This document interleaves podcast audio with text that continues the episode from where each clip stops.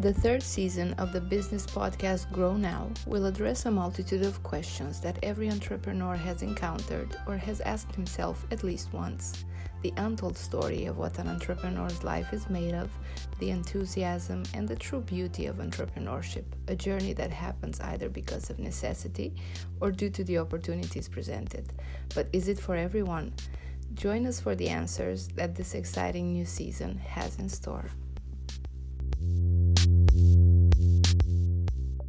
Hello, everyone, and welcome to the Entrepreneur Story, the new season of the Grow Now podcast. My name is Raluca Gomeja. I'm an international business owner, speaker, consultant, coach, and mostly what I do these days is supporting entrepreneurs grow their life and their businesses. I have two big passions in life one for people and one for businesses. So, seeing people and businesses grow, it is what gives me a sense of purpose. In this new season, I'll be focusing on sharing secrets to open and grow any businesses. These are the stories nobody shares, the tips, the real truth of what it means to have a business and live an entrepreneurial life. Nobody prepares us to be or become an entrepreneur. There is no specific school for it, and most of successful entrepreneurs who can share their stories are too busy to do so. So, providing you have wondered, would it be good for me to have my own business?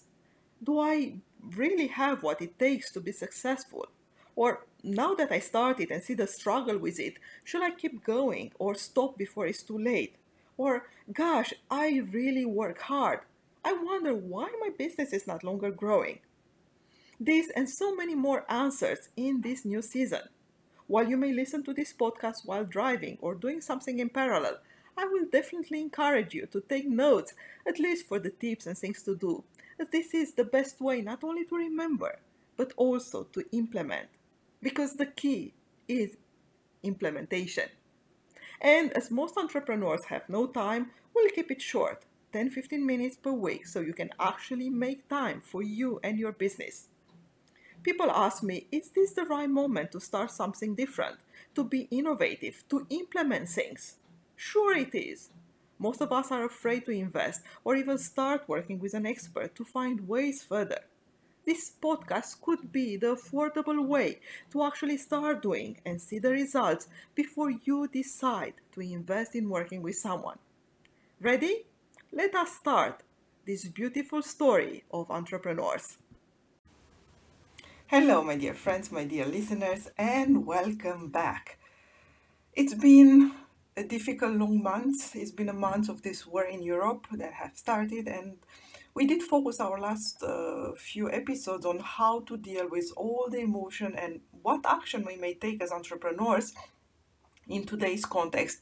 Um, so this morning I did review uh, my week and choose uh, wanted to choose a topic to share with you about, and I could speak about you know this honestly extreme situation that is happening, as well as extreme act of kindness. Um, I was in Romania last week and I was facing so many or witnessing so many amazing act of kindness from Romanian people and Romanian entrepreneurs that they did so much for so many people they didn't even know. And also about these brave Ukrainian women who are really fighting for their kids, for their parents, and about amazing friendship that just started thanks to all of that. About what life really is, and so much more I have been noticing and deeply touched by it in the last week. And in the same time, during the entire week, I have worked with my traditional clients on so many important topics and as this season is about entrepreneurship, today I do choose to speak to you about another topic most entrepreneurs are facing nowadays the phenomenon of curious versus serious when it comes to potential clients. Okay, what do I mean by that? In time of crisis, most people are reaching out and they prove how to be more curious than serious which may create a lot of issues. And a few of my clients were sharing their frustration, their deception, their anger, and that feeling of injustice they have recently felt. So, providing this is you, I will go deeper and explain with you, share with you in this episode five clear steps in order to not only identify those curious people, but also how to deal with them and how to make sure you are safe and you are not losing a lot of time on those people. What to do with curious clients? You know, those who calls up and ask for a lot of questions, a lot of details, uh, even ask you for a contract and never call you back, never even answer your emails. There is no explanation. They simply vanished. A lot of entrepreneurs, especially in the service business, coaching business, but not only, everything that is more linked to services, tend to spend a high amount of time in talking with potential clients, which in itself is not an issue. It does take time to find clients, especially in the beginning of the business, and that may be a while before the reverse happens, meaning the clients look for you instead of you looking for clients. But even when potential clients look for you, even at this specific time, there could be just curious people instead of serious people. And I hope this resonates with you, and a lot of you may find this topic really interesting. When we call a potential client, where or when a potential client calls us, it is absolutely normal to invest some time. The problem is how much time? Of course, in the beginning, most entrepreneur wants to do whatever, so they capture a client. Yet, contrary of what we may think, a long conversation may not necessarily lead to a signed contract. And I may come back to this topic in the future episode or in the future podcast. Yet, what is happening, especially after we spend a lot of time with a potential client? we feel it was an okay meeting or an okay conversation. They felt happy. They seem to be, of course, valuing our time because if not, they would have not stayed. Yeah, they would not have continued the conversation, isn't it? And to a point, that is true. Except you forget, or sometimes we forget one small detail. They do stay because it's free. And the fact you give it for free means it may not value that much after all. So why paying more, isn't it? This is what curious clients do. They talk with you and they take something for free. Then they call another coach, for example, and taking something for free for from that person as well, and so forth. And yes, maybe some of them in the end will eventually um, hire a coach in this example. Yet that coach may not be you. And sometimes they may never ever be ready. Yet meanwhile, you may have lost some of your time because you took the call, who sometimes may take one hour or more, or even you went for a coffee or so, and that may took even longer because you did not dare to leave, because you wanted to give even more, because you really needed a new client, and so forth and so forth. After you went home and you prepared an offer, you work on a contract and you send it. So, all in all, you have been professional and dedicated quite an important amount of time and energy into this meeting and into the follow up. So, it is only normal to be upset when they say no or even worse, when they don't even bother to answer. So, why do you make? Why do I lose myself, my, my precious time? Why did I put this much of my precious time into this instead of just, you know, you telling me from the beginning that, well, I'm just curious, or thank you, but now thank you, or um, it was nice, but, you know, I'm not ready yet, and all that is only fair. You see, there are a lot of reasons explaining why people may do that. And again, maybe providing this is of interest for you, we will develop more in the future episode the reason people behave like that. All you may need to do, by the way, is to reach back to us on our social media, on our website, or on our email. contact at iaminparis.com and let us know you want to know more about this topic. I promise I will give you five steps that may help you in the future to detect if it's a curious client or a serious client and also how to deal with them.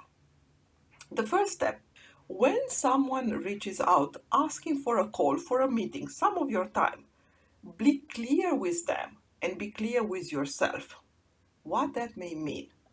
Don't free yourself up. Make sure they understand your time is valuable. I love to speak with you, meet up with you, yet I'm only free this day or this day at this time. If they are really serious, they will try to find out some time in order to match your agenda. Or they will propose back some another alternative. Or they will give you some explanation for that you know i i would really really love to meet you on tuesday at noon when you're free. Unfortunately uh, i have this you know uh, agenda with my kid uh, or with my doctor or whatsoever. So they give you a real serious explanation putting some constraint on when you could do that already places you in a much more professional position you know, for myself, people they do know it's difficult to get some time with me. That only shows that I'm busy and I'm not desperate for clients. But in addition to that, even if you don't have so many clients like I do, for example, you still have things to do. And you're not just, you know, wandering around doing nothing the whole day waiting for somebody to ask for your time, isn't it? So that only indicates some respect you have for your own time, your own agenda, and your previous engagements. Step number two make it clear it can only last 30 minutes if by phone, 45 minutes if by for a coffee. When you set a clear time frame in advance, that also gives a sense of limitation. It is only that much I can invest. It is only that much I can give you. Sure, during the conversation you may go a little over. Yet, when you have a 30 minute schedule, the conversation cannot go for three hours, isn't it? And if it does, and it takes a little bit longer than the 30 minutes that you schedule, it may also mean we did have a great time, and you, as a client, you are precious to me. And it was really a, a pleasure to dedicate more time to you. And that makes that person in front of you feel special. Step number three ask about what is that they want before you even agree on a date and time. What is the purpose of this call? Okay, I would love to talk with you, but tell me more. What is that you are looking for? Most of them, they will say, I just want to know more about how this is working. For example, I never work with a coach. I would like to know more about coaching in which case you may send out information or enough information for them to know more, and that is not necessary needing a call or more of your time. Well, if you want to know more about coaching, let me send you this article that is explaining that, isn't it? And by the way, I keep this example of coaching, but as I say, that can be done for any kind of other services and any kind of other type of, you know, meetings with potential clients. Step number four, providing you did have a call and a meeting. Put a deadline where you are willing to wait for an answer. You have to know if it's a yes or a no before you send something extra. They may say something like, Well, I need to think about it, in which case you may say, Sure, I can wait till the end of the week just kindly be informed. I mean, I don't want to pressure you in anyhow, but I'm only having one spot left and I'll meet another potential client tomorrow. That in case this person is, you know, deciding fast, uh, I will say yes to them, obviously. That will create a sense of urgency. So a serious, convinced potential client will not take the risk to miss working up with you. And finally, step number five, make sure you do have something to give for free or follow up. I can say enough how much free content is necessary to keep your followers and potential clients. I keep saying over and over why entrepreneurs have to put free content up there on social media. If you remember, I mentioned before that some curious clients are curious till eventually they will work with someone. And in which case, they may simply work with the last one they have talked to or the last one they remember.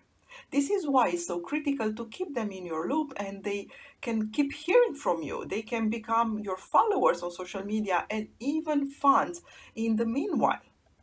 So also, you know, in my personal case, you can definitely go and follow all our IMN pages, but my personal pages as well. I really have very limited time. It's not, I'm not playing with that. I really have very limited time.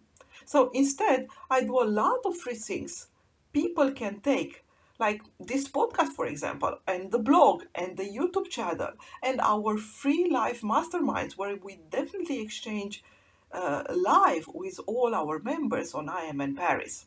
This is a way for myself and for us to work with those who may not afford to work with me or who are still somehow just curious about what I'm doing or what we are doing at IMN Paris. And one day, maybe these people will become clients. Yet, this is not costing me anything else than one time when I'm recording this podcast. Yet, it's touching a lot of potential curious clients.